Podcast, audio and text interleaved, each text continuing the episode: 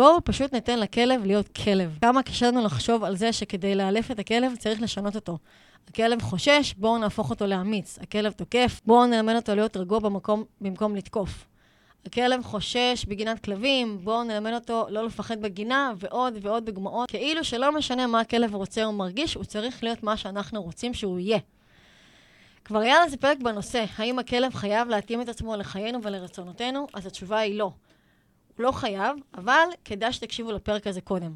היום אני מעלה דיון לרמה נוספת, ואני רוצה לשים על השולחן את המחשבה שלנו בני אדם יש, אפילו באופן טבעי שהאילוף נועד לכך שנשנה את הכלב כדי שזה ישפר את החיים שלנו איתו.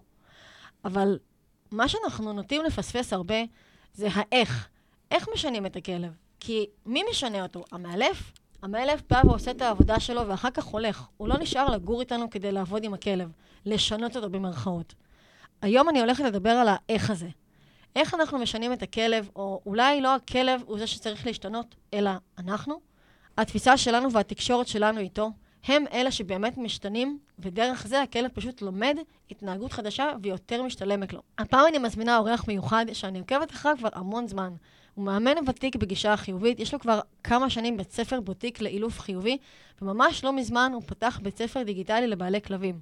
מאוד התחברתי לגישה ולדרך ההנגשה שלו את המידע הכל כך חשוב הזה, ואני מדברת על רון מורד. אנחנו הולכים סוף סוף לשים את זה על השולחן, לשאול את השאלה מי באמת משתנה בתהליך חילוף ואיך הכלב עושה את השינוי.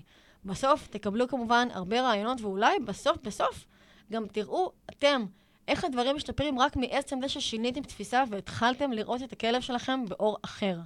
אז בואו נלמד איך לחיות עם כלב רגיש.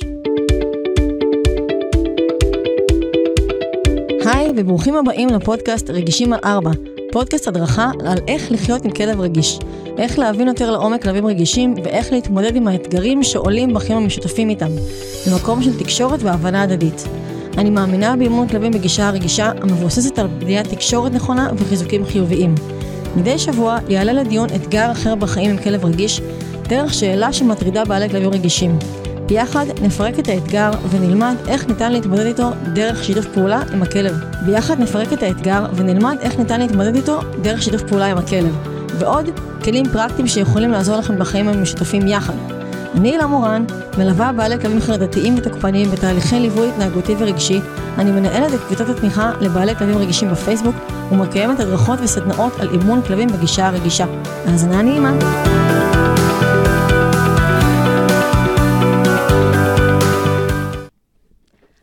רון.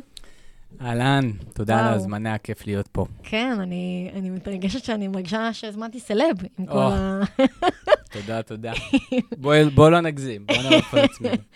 לא, אני רואה, תראה, אתה מופיע לי הרבה בפיד, כי אני אה, עוקבת, והבית ספר וזה, אז אה, קודם כל, לפני שנתחיל, תספר לי קצת אה, על איך הגעת לעולם הזה, כי אין לנו היכרות מוקדמת מאוד. נכון.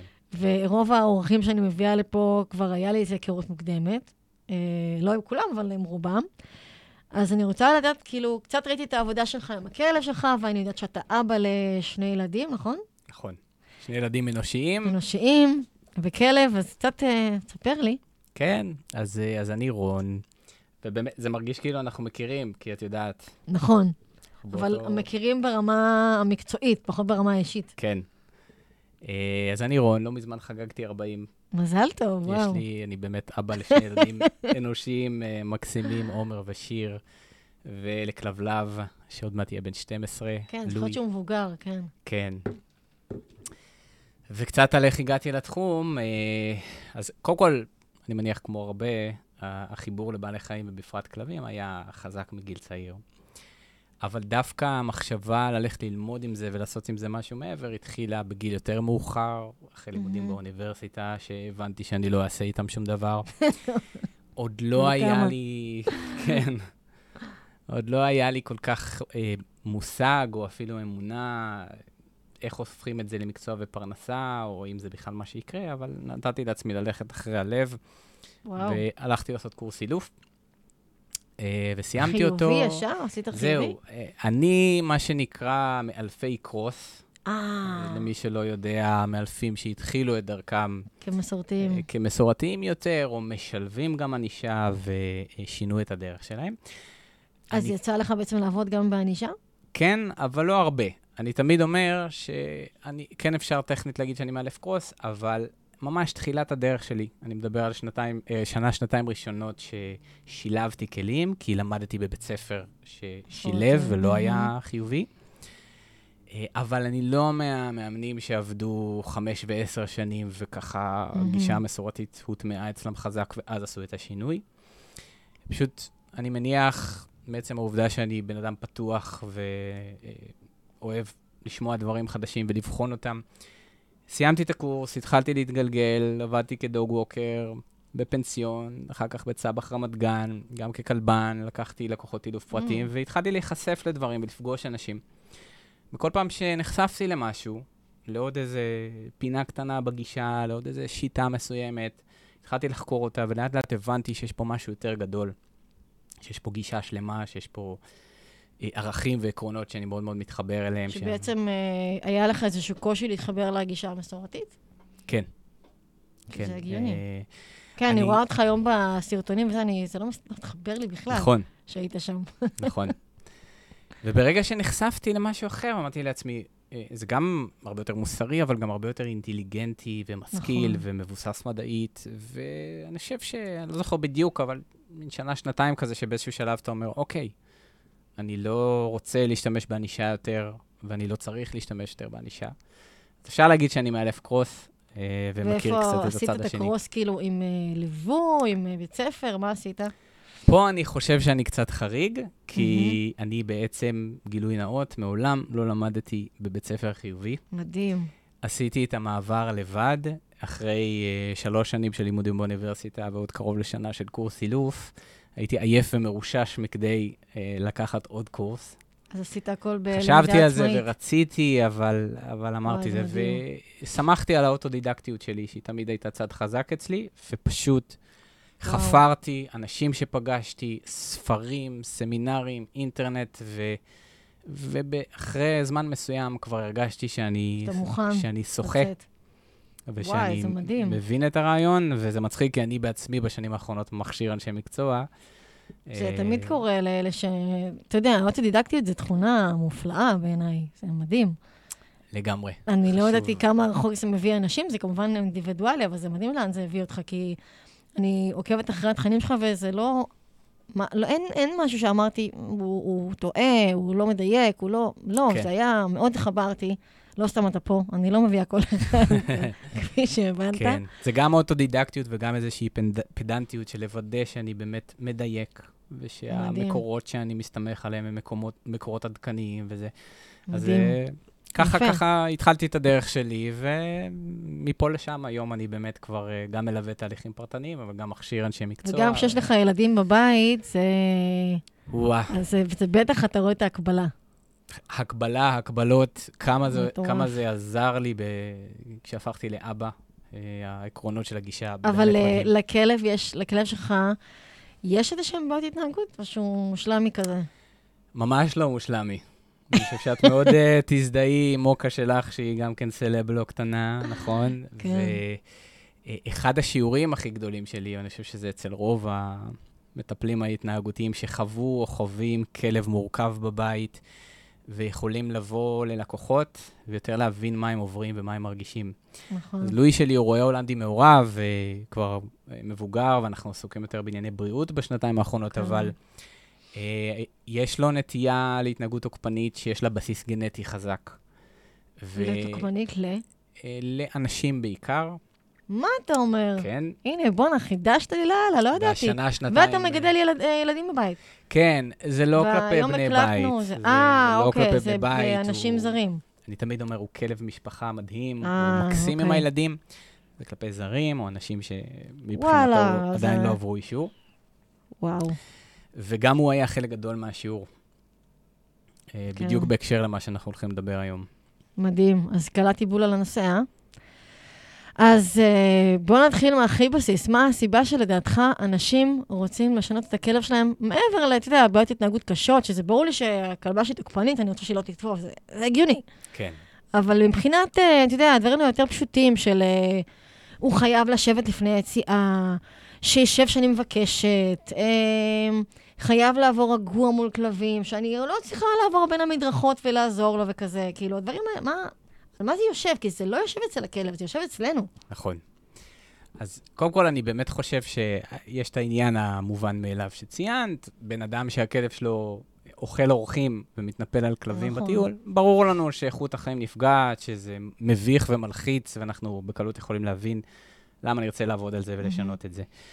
אבל יש גם עניין שהוא מעבר. מגיעים אליי לפעמים אנשים שבאמת, הם רוצים לעבוד עם הכלב ולשפר, כדי שיהיה לכלב יותר טוב ולהם יותר טוב, ולאו דווקא ממקום של אני רוצה שהכלב יהיה כך וכך, כי יש לי איזושהי פנטזיה, דמיינתי משהו בראש. בתפיסה שלי, באמונות שלי, הכלב צריך להתאים את עצמו אליי ולחיים שלי כן. ולהיכנס לאיזושהי תבנית. אבל יש אנשים שאתה באמת, באמת רואה שזה ניכר אצלם, שהכלב צריך להיות כך וכך וכך. קצת יושב יש. על איזשהו אגו, לא? איזה מין... אה, אתה חייב, לה, כאילו, מין רצון כזה לשלוט. לא של שליטה. אולי אגו ו- ואולי אה, משהו שמפמפם כזה במאחורה של הראש, במערכת האמונות ספציפית אה, ש- שהוטמעה בהרבה אנשים בנוגע למערכת יחסים שלנו עם כלבים, שתפקידו של הכלב הוא לרצות אותנו ו- ולהתאים את עצמו אלינו. וכשמגיעה הנקודה שבה זה לא מסתדר, כי יש כלבים גמישים ונוחים, אני תמיד אומר, נכון. אני לא רואה הרבה כאלה, כי בדרך כלל הם לא מתקשרים נכון, אלינו, נכון? נכון. אבל יש את הנקודה שמה לעשות, לא כל הכלבים יכולים להתאים את עצמם, ואז נוצר קונפליקט מאוד גדול, ויש היה לי שם קונפליקט קושי נוראי. נורא לקבל את זה. אני בהתחלה, שלפני שהזמנתי את המאלפת הראשונה, אוקיי, היא נושכת אורחים, בואו נביא מאלף. בראש שלי, מה שהיה המחשבה, אני מביאה מאלפת או מאלף, ומסדרים אותה. ידעתי גם שיש חיובי, הלכתי רק על החיובים כבר אז. ולא היה לי ב- לרגע מחשבה שזה עכשיו uh, for life. מי חשב על זה? כאילו, יפה מה? שאת עוד הלכת לחיובים. הלכתי אני מכיר לחיובים, הרבה כן. חבר'ה נכון. מהגישה שלנו שההתנסות שלהם לא הייתה נכון, עם נכון. חיוביים. כן, כן, לגמרי, אחת הייתה פה היום. אוקיי. אמ, אז מה בעצם בהתנהגות שלנו יכול לעזור לכלב להשתנות? כאילו, איך אתה רואה את זה? מה השינוי שאנחנו מדברים עליו? כאילו, אני יודעת את התשובה, אני רוצה שנפתח את זה. כן, אנחנו רוצים אה, לפתוח פה דברים, כן. אנחנו רוצים להציע לאנשים כיווני מחשבה. כי- ו- אני אגיד לך משהו שפעם אחת אה, לקוחה אמרה לי, אה, לא רק אחת, אבל הייתה אחת ספציפית שאמרה לי, תקשיבי, את בכלל לא באה לעבוד עם הכלב. את באה לאלף אותי, את כאילו עושה לי איזשהו שינוי, ואז דרכי אני פתאום רואה את השינוי בכ... בכלב, אפילו שלא עשינו מלא עבודה עם הכלב. וזה, תכל'ס, זה נכון. לגמרי.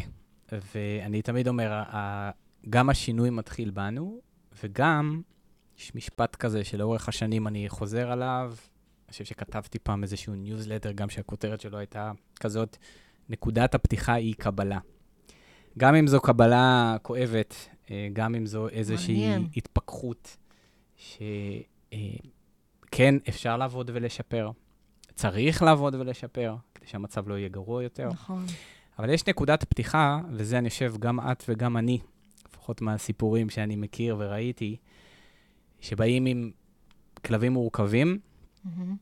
שאין, הכלב הזה לא יתאים את עצמו למשבצת ש... שאתה רוצה. לא.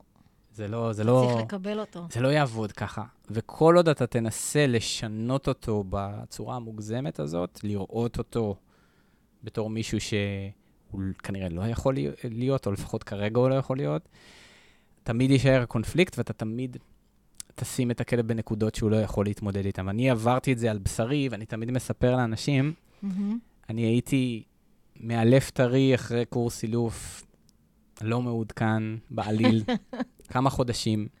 אימצתי כלב, לא ידעתי למה אני נכנס. אה, אימצת אותו אחרי אה, שהיית מאלף? כמה חודשים אחרי. אוקיי.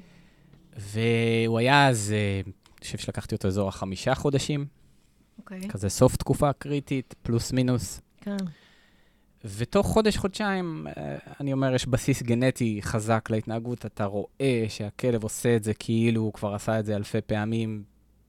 אתה מש- משחרר אותו באיזשהו מתחם עם החבר'ה בשכונה, ונכנס בן אדם חדש, ובוף, כלב כולה בן. חצי שנה, דופק אליו ריצה, כן, מזנק בגיל אליו, הזה זה באמת... אה, דופק לו. ביס. אה. והוא נשך המון אנשים בשנה-שנתיים הראשונות. יואו, איזה פחד. ולא רק שלא היו לי את הכלים מבחינת ידע, התפיסה שלי, וזה מה שנוגע לשאלה שלך, מה, מה קודם כל הנקודה של השינוי, אני מבחינתי, אילוף היה התיקון של הכלב, היה להפוך אותו למשהו מקובל עליי, להעניש אותו שהוא... וזה היה המדד להצלחה. בין אם זה יהיה בכוח, או ב- בשילוב, וואו. ו, וכל עוד הייתי בנקודה הזאת, אז uh, תמיד התקענו, תמיד היה לנו קונפליקט, וההתנהגות לא השתפרה, כי אני כל הזמן שמתי אותו במצבים שהוא לא יכל להתמודד איתם. להתמודד איתם בצורה אחרת. מתי נפל האסימון? מעניין. אני לא חושב שזה היה ביום אחד. לא, אף פעם זה- יום אחד באמת. זה היה אבל- איזשהו תהליך, ותארי לעצמך גם המבוכה. אנשים סביבי יודעים שאני עשיתי קורס אילוף, אני מאלף כלבים, הכלב שלי מתנהג ככה, ואני לא מצליח להשתלט עליו, הוא נשך. אני חושב כבר הפסקתי לספור בשנה, שנתיים הראשונות. וואו, אה, מפחיד. לגמרי, לא נשיכות מסוכנות, אבל מאוד לא נעים. מאוד מאוד לא נעים. כן, היום בשביל אה, תביעה אתה לא צריך להגיע נשיכה מסוכנת. אקסטרה מביך. כן. ואני המשכתי לקחת אותו איתי למקום עבודה שלי, והמשכתי להכניס אנשים לדירה שגרתי בה בלי חשיפה מבוקרת ו- ובלי מניעה כשצריך. זה היה כל בן אדם זר, או נגיד יותר גברים, או נשים, או כל אחד? הוא, הוא לא עושה הרבה אפליות. אה, ועדיין הכרת מתישהו את אשתך, כן. ואז בעצם עשית גם תהליך כזה, אני מניחה, של איך... אה, זהו, גם, גם, מעניין. אה, גם אשתי וגם הבחורות שיצאתי איתן לפני, אני, אני מאמין שכלבים אה, מזהים מערכת יחסים ושיש איזשהו אז זה משהו עבר אינטימי. יחסית בסדר? בני משפחה ובני זוג ודברים Mm. כאלה, אה, תהליך הקבלה היה קצת יותר מהיר, הוא איכשהו הבין לבד. אה, יפה. אה, כי עם אצלי הילה זה- אשתי, למשל, בפעם הראשונה שהיא הייתה אצלי, אז אה, באיזשהו שלב נכנסתי להתקלח והתארגנו, רצינו לצאת לאנשהו, והיא מספרת איך הוא נתן לה מבטים וככה עקב אחריה, פחדה לזוז. איזה פחד. אז זה לא היה ביום אחד בעיר, אבל זה היה איזשהו תהליך של הבנה במקביל לזה שנחשפתי וכבר יותר היית ויותר אבל לגישה אה, חיובית. פורס... ו- אה, אוקיי. כן, והבנה שזה לא עובד. אני עושה עוד פעם ועוד פעם את אותו דבר. גם כשאני משתמש בכוח, אז זה מקסימום מדכא את זה באותו רגע, אבל זה לא באמת פותר נכון. שום בעיה. נכון. ואם אני לא אשדרג את עצמי ואת הידע שלי, אז המצב רק למ- ילך ויחמיר, נכון. לא ישתפר. וזה היה איזו נקודה של להבין, אתה, אתה לא יכול לדרוש מהכלב להיות מישהו אחר. אתה צריך קודם כל לראות אותו בתור מי שהוא, לקבל אותו בתור מי שהוא, ואז משם לעבוד ולשפר. נכון. הייתה לך אבל איזושהי נקודת, ש... נקודת שבר, או איזשהו אירוע מכונן שדחף אותך לדבר הזה? של אה, להבין שאתה צריך לשנות את העבודה עם הכלב? לא חושב שזה היה אירוע אחד, אני חושב שזה פשוט היה העניין הזה של עוד פעם ועוד פעם ועוד פעם זה אותו דבר. אז אה, מי אני- זה היה איינשטיין שאמר שזה לא שפוי לעשות את אותו דבר? אה, זה טיפשות לעשות את אותו דבר אה, שוב ושוב ושוב, בלי שיש שינוי, משהו כזה. כן. אז, אז משהו, את יודעת, לחשוב קצת עם השכל, רגע. אני חייבת להגיד לך שאני בניגוד אליך, טוב, זה סיפור טיפה שונה, אבל לקח לי המון זמן להגיע לקבלה. אני אפילו יודעת להגיד לך מתי היה השלב הראשון שהתחלתי להבין שאני אוהבת אותה. כי זה לקח מלא זמן להבין שאת אוהבת אותה. שאני אוהבת אותה. Mm, כן, לקח מלא זמן. זה היה, הייתה כבר שלוש שנים אצלי. וואו. זה היה כשרציתי למסור אותה בפעם השלישית. ואז ויתרתי על זה והבנתי שאני כנראה מרגישה משהו. גם מרגישה וגם מרגישה שכאילו אני לא אהיה בטוב עם עצמי. עכשיו, אבל, הסיפור אה, שלך הוא גם סופר קשה, כי זו הייתה תוקפנות כלפייך. גם. נכון, בדיוק, אז אתה יודע, אז כאילו... נורא קשה לחשוב על... אה, מה- אני צריכה להשתנות, אני צריכה להסיט את השטיח כדי שלא תשמור עליו? באמת? זה תסכל אותי ברמות. שהמאלפת אמרה לי את זה, אמרתי, וואט? אני צריכה לעשות, ש... כאילו, שהיא תעשה את השינוי. לא הבנתי בכלל שזה יכול לקרות. ובאמת, אה, בהתחלה, שהתחלתי כבר להתחיל להודיע לה, הודעתי לעוד מעלתה שאני עומדת לעבור בסלון. ושתדע את זה כדי שלא תתקוף אותי. וזה עבד. ואז אמרתי, אוקיי, שם התחילו לחלחל כל הדברים שכאילו היום אני יודעת, אבל זה לאט לאט, זה היה כל כך, אה, איזה שנתיים, שלוש, פשוט לא יכולתי לסבול את הכלבה. אין לי מושג איך זה זה בדיוק נשארה. נוגע לנקודה הזאת של, של אני צריך לשנות את ההתנהלות שלי, אני צריך לתכנן מראש לפני שאני בדיוק. מארח מישהו, אני צריך לחשוב אם זה- אני לוקח את שינוי- הכלב אה, איתי, או, או משאיר אותו בבית. אה, נכון, זה, זה שינוי תפיסה שהוא נורא נורא קשה. אז דיברנו בעצם על התנהלות. אה, הוספתי כאן גם תקשורת והבנה הדדית, כדי בעצם...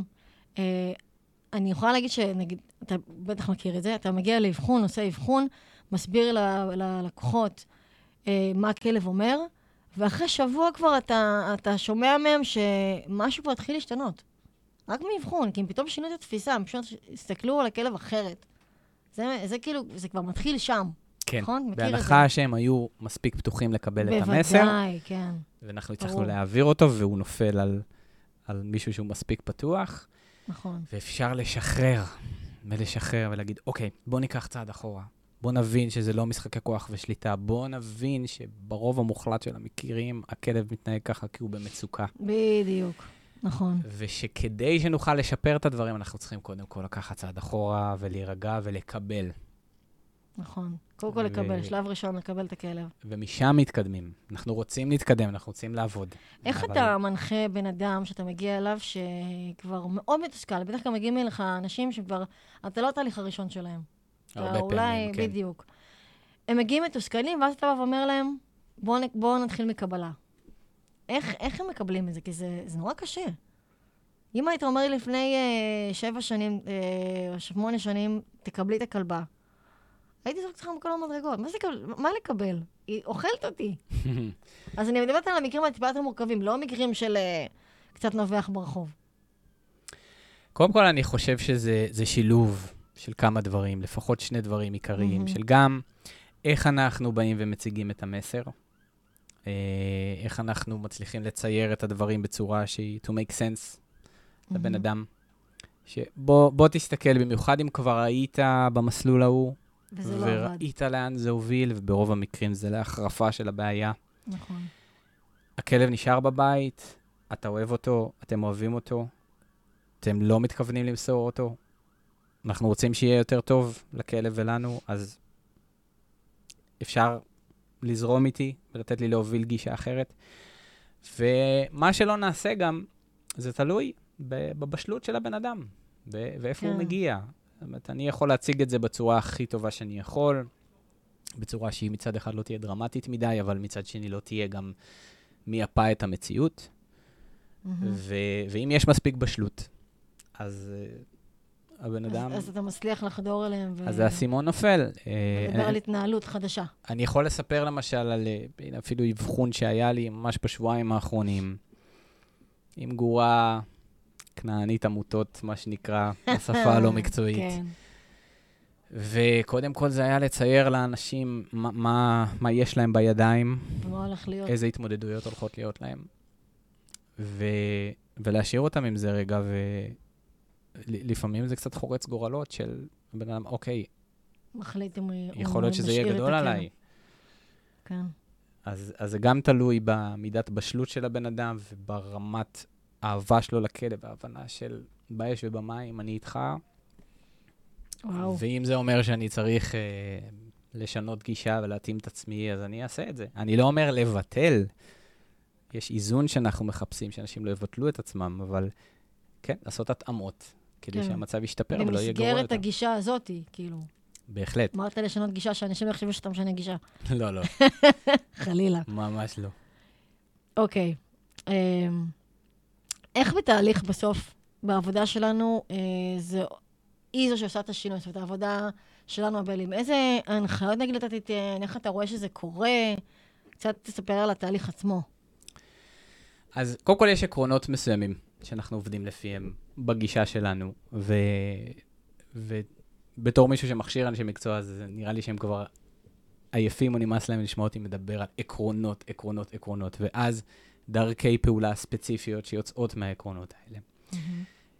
עקרונות של קודם כל להבין את הצרכים הבסיסיים של הכלב, להבין שתזונה של כלב זה לא דבר שהוא מובן מאליו, וצריך לבחון אם הכלב אוכל כמו שצריך, אם התזונה מיטיבה איתו, אה, שלילה של בעיות רפואיות, ובכלל שיפור תנאי רווחה בסיסיים, נכון. וממש בצמוד לזה, העניין הכל כך חשוב של הפחתת סטרס מהכלב. נכון. ו- והבנה של מה זה סטרס כרוני ומה הוא עושה. ואיך אנחנו חייבים קודם כל לוודא שרמות הסטרס לא גבוהות מדי, כי בדברים האלה כתנאי בסיסי לתהליך. נכון. וברגע שיש הפנמה של זה, ושכן, זה אומר שאנחנו נעשה התאמות ואנחנו נשב ונחשוב מה מלחיץ את הכלב, והאם אנחנו יכולים כרגע להימנע מזה. בניהול סביבתי, כן, בדיוק. לצמצם את הווליום של זה, לנהל את הסביבה, האם אני צריך לקחת את הכלב לכאן או לא. אה, איך אני מארח, אה, מתי אה, ראוי שאני אפגיש את הכלב עם האורח, ומתי עדיף שהכלב יהיה מורגל להיות בחלל נפרד, ו- ואיזה- משהו טעים. ואיזה הנחיות או משימות, נקרא לזה, שאתה נותן לבעלים, שאתה יודע שזה בעצם העבודה היא של הבעלים, ודרך ההתנהלות שלהם הכלב ילמד. למשל, אני אומרת, מדברת הרבה על זה שהכלב, אנחנו רוצים שהכלב יבחר אותך כשהוא רואה גירוי, במקום להתפרץ. אז באמת, המון מהעבודה היא, בהתחלה, אני מרגישה שמה שהכי קשה להם להפנים, זה העזרה המקדימה. כאילו, מצד אחד אני רוצה, אני נמנעת, אבל בסוף אני רוצה שהוא כן יבחר בי על פני הגירוי, אז אני מת- איך אני עובדת מול הגירוי? אני צריכה כן לאתגר אותו. אני מדברת המון על כמה אנחנו מאתגרים את הכלב. וצריכים לשים לב שאתה מאתגר אותו כשהוא מסוגל לאתגר, ולא כשהוא לא מסוגל לאתגר. בדיוק. אז האתגר בא במנות קטנות. אז תן לי דוגמאות למשל של משימות שתיתן, נגיד, לבעלים. אז אה, אם קודם דיברנו על לקחת צעד אחורה, לנהל את הסביבה של הכלב, לשפר תנאי רווחה, להוריד ממנו סטרס, אני תמיד גם אומר באותו משפט, שזה צעד אחורה כדי להתקדם. נכון. ואחרי שלקחנו צעד אחורה, ואנחנו מיישרים קו, ומביאים את הכלב למצב יותר טוב, יותר רגוע, יותר פתוח ללמידה, מי מי כמוך יודעת כן, שהרבה פעמים אנחנו עושים את זה גם בעזרה של טיפול תרופתי. נכון. ואז אנחנו רוצים להתחיל ללמד את הכלב מיומנויות ופעולות, ואחת ההנחיות שחוזרות זה לתרגל באופן שוטף את הדברים שחשובים לנו. בגישה פרואקטיבית, אין טריגר מיוחד עכשיו, אבל בוא תעצור דקה במקום מספיק שקט ותתרגל עם הכלב קצת תרגילי ריכוז, למשל. בוא תעודד קשר עין באופן שוטף, ולא רק כשיש סיטואציה מלחיצה, כדי שהכלב יהיה מתורגל לעשות את זה. ואז, לאט-לאט, כשאנחנו מרגישים שהכלב מוכן יותר, על בסיס מיומנות של קריאת שפת גוף ברמה טובה ותקשורת טובה, הכלב יודע שהוא יותר יכול להיעזר בנו, בדיוק. אז אנחנו רוצים לשאול אותו, אתה יכול עכשיו לעשות צעד קדימה, לחפש מצבי ביניים של טריגרים יותר חלשים או בינוניים ולצבור שם הצלחות. אה, זה אחד הדברים שלדעתי גם מאתגר לאנשים להבין, נכון. ש... את השלב הזה של אתה עובד כרגע בלי גירויים, אתה מתנהל מול גירויים. כן, אני כל הזמן מחפש דו- דוגמאות והקבלות לתת. אם יש לי זיקה לעולם המוזיקה, בתחביבים שלי הלא Mm. פעילים כרגע, אז כשאתה, זה, אתה- כשאתה רוצה לנגן בהופעה, אתה עושה חזרות לפני, אתה מתאמן, נכון? למה? כי בהופעה אתה לחוץ, אתה מתרגש, הסביבה היא לא רגילה. וואי, מעולה. אצבעות קצת מזיעות. אז שתוכל לת, לתפקד במצב הזה, אתה מתאמן. לבד בבית או עם ההרכב שלך. נסה לתת כל, כל מיני הקבלות. אה, בשביל וואו. לעזור לאנשים להפיל אפילו את לא על האסימון הזה, הזאת, או. ספורטאים, עוד תחום שיש לי זיקה מאוד חזקה. אני. נותנת דוגמה של אה, כשהלכתי ללמוד גלישת גלים, לימדו אותנו בהתחלה לעבוד עם הגלשן על החול. אז obviously, אני צריכה לדעת איך להשתמש בכלי הזה לפני שאני נכנסת אה, לתוך המים, לכל הגלים המפחידים האלה. לגמרי. אה, ועם כמה שזה היגיון הכי בסיסי בעולם, מול כלבים אין לנו אותו. כן, בדיוק ככה, בדיוק כמו ש... זה אבסורד. ואולי מאותו מקום של איכשהו כלבים נתפסים על ידי הרבה אנשים כמשהו שפשוט אמור to fit in. בדיוק. הוא לא צריך את התהליכי למידה האלה, הוא אמור להסתדר עם זה, הוא אמור לדעת. תמיד אולי נדבר אחר כך על מיתוסים. הכלב כן, צריך לדעת יש. שזה אסור. לא חסר. כן, אבל זה מדהים אותי שאני, אה, כשנפגשת עם מורים, אני אומרת, אתם נותנים לילדים שלכם 12 שנות לימוד. הם, וגם אחר כך הם ממשיכים ללמוד. למה לכלב חודש צריך לתת לי, כאילו... כי רוצים מהר, מהר, מהר. למה הולכים לאימון מסורתי? כי זה קל, זה קל ומהיר. הוא לומד בשנייה, מה לא כדאי לו לעשות, אבל נבנה מזה זה משהו חיובי, בסוף. מבין, כאילו, זה... איכשהו עם כלבים, אנחנו ממש לא... התפיסה שם עדיין תקועה. כן. זה אחד המקומות שעדיין יש לנו הרבה עבודה תודעתית, מבחינת חשיבה. מנטלית, אני כן, שם דגש מאוד. מאוד חזק על העניין הזה של חשיבה, כי אתה יכול להיות כמטפל התנהגותי אה, הכי משכיל, הכי בקיא בטכניקות הכי מתקדמות, הכי מדויק בעבודה שלך, אבל אם לא תצליח להביא אנשים לשינוי תפיסה. לחשיבה הנכונה, נכון. אז הם לא יתמידו בזה. ברגע שמשהו מוטמע בהבנה שלך, ואתה יודע למה אתה עושה מה שאתה עושה. כן, להבין זה את סופר הלמה. חשוב. בדיוק. להבין את הלמה, וואי, זה ממש חשוב. אמ, רגע. אה. אמ, יש את הקטע הזה של אה, לא צריך לפחד מכך שלפעמים ניתן לכלב להוביל. אנשים נורא מפחדים מזה, אפילו ברמה של טיול, כאילו. אה, יש המון מיתוסים על זה. כן. בואו נפתח את זה, כי זה קצת משהו שנגענו בו לפני הקלטה, שדיברנו על, אה, על בחירה, על בחירה נכונה, ואני מדברת על זה הרבה עם, אה, בתהליכים, כי אנחנו רוצים להוביל את הכלב לבחירה נכונה, וזה בסדר לתת לו לבחור. אז באיזה סיטואציות אתה בעצם אה, כן תיתן לו לבחור, כן תוביל אותו, כן זה בסדר שיוביל אותנו בטיול. אז קודם כל זה נושא מאוד אהוב עליי. כל הנושא של אה, מתן אפשרות בחירה והגברת שליטה. אה, ולפני כאילו, שאני... אני יכולה עכשיו להתנגד, להתנגד לך ולהגיד, אני רוצה לשלוט, למה הכלב צריך לשלוט? כי זה בטח משהו שגם הרבה יגידו לך. בטח אם uh, פמפמו לי בבית ספר לאילוף, או מאלף קודם שהיה אצלי, שאני חייב לשלוט על הכלב, אחרת נכון. יהיה לי תוהו ובוהו. נכון. Uh, שהוא לא יחשוב שהוא עולה בהיררכיה, חלילה, כן, כזה. קודם כל, ברמה הכללית, uh, אני אומר את זה הרבה, ומי שעוקב אחרי התכנים שלי, נושא שאני מעלה הרבה. כל יצור חי צריך רמה מספקת של uh, אפשרויות בחירה בחיים, כדי לשמור על השפיות שלו, על הבריאות הנפשית שלו. נכון. ורמה מספקת של שליטה על מה הולך לקרות לי. וברגע שאנחנו מגדלים יצור והופכים אותו לחסר אונים ומצמצמים לו למינימום האפשרי את, את רמת הבחירה שלו, אנחנו מייצרים יצור שהוא יותר חסר אונים, הוא יותר לחוץ. נכון. זה לא יקדם אותנו אה, בטווח הארוך. אם אנחנו רוצים להגיע עם הזמן לכלב שמסוגל לעשות בחירות מקובלות וטובות, אנחנו צריכים למצוא את המקומות שאנחנו יכולים לאפשר בחירה, יכולים לתת לכלב יותר שליטה על מה שקורה לו. ברור שאי אפשר לעשות את זה בכל מקום. נכון. אני תמיד מדגיש, זה בתוך גבולות בטוחים. נכון. זה לא עכשיו לבוא לכלב שהוא יכול... אה, חתולים, אה, צעד לתת לו חתולים, ולהגיד, חתולים. אוקיי, בוא תבחר. תבחר, כן. לכן יש רצועה ויש התנהלות, אבל אנחנו מחפשים לשים את הכלב במצבים שהם בטוחים מספיק לכלב ולסביבה, ובמיוחד אחרי עבודה מקדימה, שאנחנו רואים שיש סיכוי טוב שהוא הולך לעשות בחירה טובה. כמו למשל התנתקויות. כמו להתנתק מהטריגר, כמו ליצור איתנו קשר עין, כמו לעשות איזושהי פעולה של הרגעה עצמית, במקום להגיב למשהו בסביבה. ואז אנחנו יכולים לתגמל את זה. כי בסופו של דבר, המטרה האידיאלית בלונגרן זה כלב שבוחר עצמאית, זה מדהים מקובלת. כמה יכולת בחירה ודרך מילוט של הכלב עוזרת להם להתמודד. למשל, היה לי כלב בבאר שבע, שעבדנו אותו לחדר נטישה. ברגע שפתחנו את האופציה שהוא יכול לצאת לחצר, נעלמה החרדה. הכלב ישב רגוע בבית, מדהים. כי הוא יודע שיש לו את האופציה לצאת החוצה לחצר, אפילו שהוא לא בחר בה. אבל זה רק, רק הידיעה שהוא יכול, כבר אז הפחית כל כך הרבה סטרס. זו עצם דוגמה שהיא התחושה שאתה. יותר שולט על, אה, על מה שיכול לקרות לך. זה... ממש. וגם ב, בעיקר העניין הזה של אה, אפשר להימנע. יש לך נכון. את האפשרות להימנע. רצועה ארוכה. רצועה ארוכה והקשבה לשפת גוף. הנה דוגמה קטנה מהיום מהבוקר, אני גר ברמת גן פה ברחוב די סואן, עם כלב רגיש, שבשנים הראשונות ההתנהלות שלי איתו לא הייתה טובה בלשון המעטה. אבל טפו טפו כבר הרבה שנים שאנחנו מתרגלים והתקשורת בינינו היא ברמה אחרת והוא יודע שיש לו כלים ויש לו אפשרויות.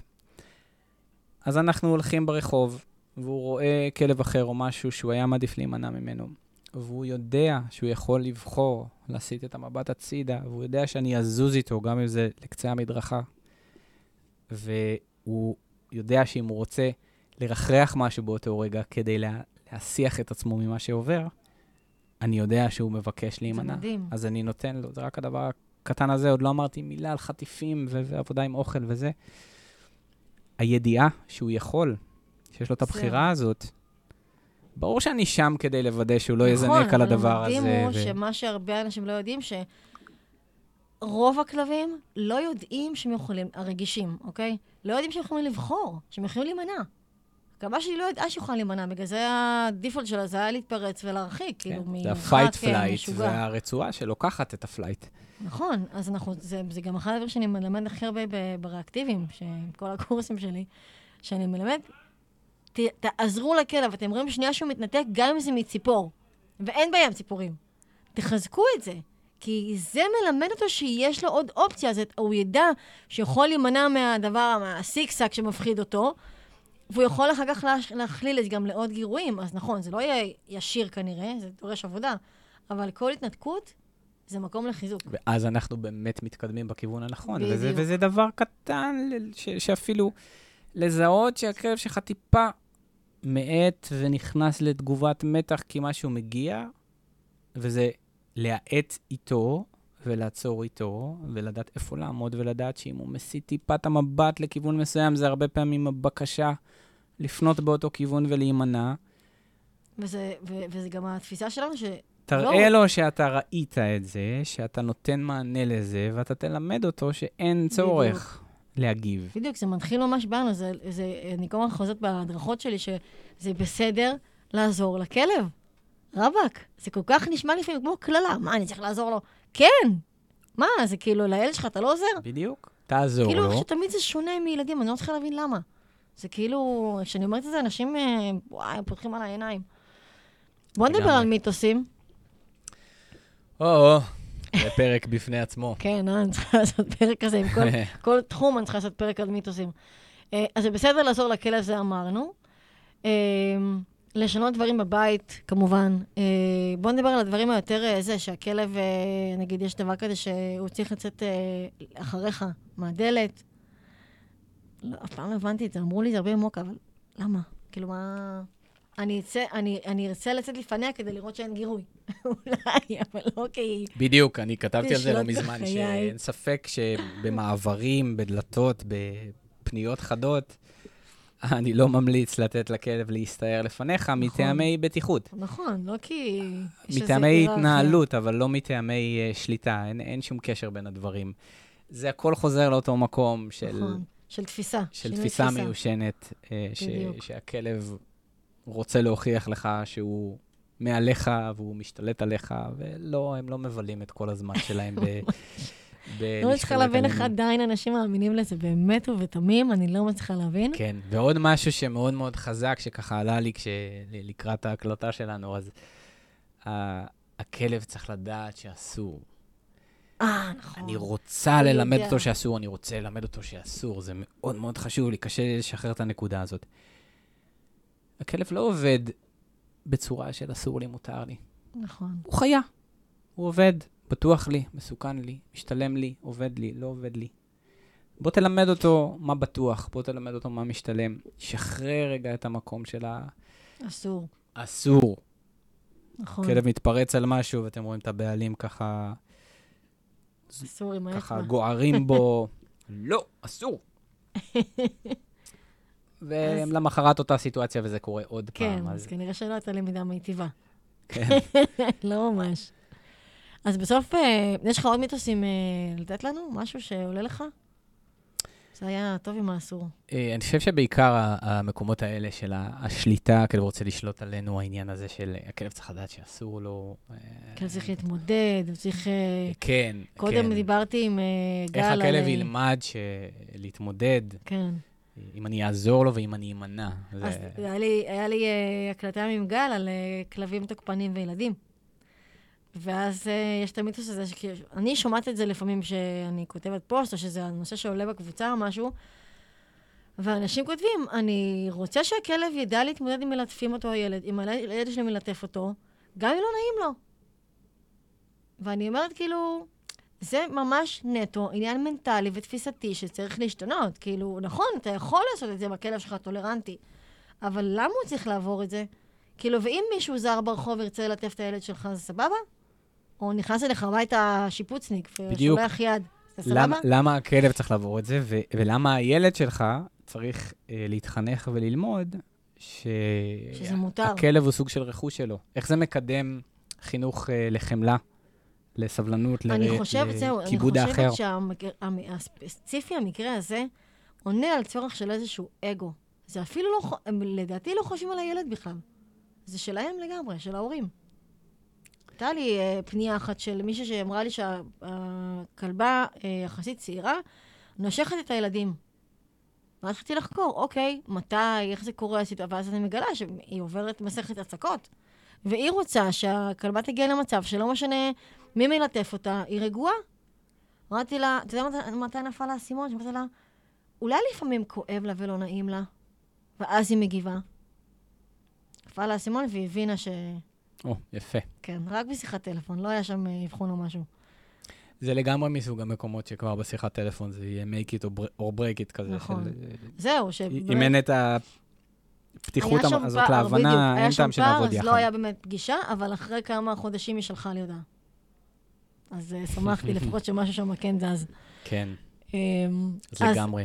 אז בסוף אה, אפשר לתת לכלב להיות כלב ולחיות עם זה בטוב. אנחנו אפשר מסכימים לתת על זה. לכלב להיות כלב. יש אפילו משהו משחרר, נכון. ב- שוב פעם, בתור- בצורה אחראית, בתוך גבולות נכון. בטוחים, אבל יש אפילו משהו משחרר ב... אני הסתובבתי עם העול הזה על הכתפיים, שאני צריך לתקן את הכלב שלי. זה מדד לאיכות שלי כאיש מקצוע, אם אני אצליח לפתור את הבעיה הזאת או לא.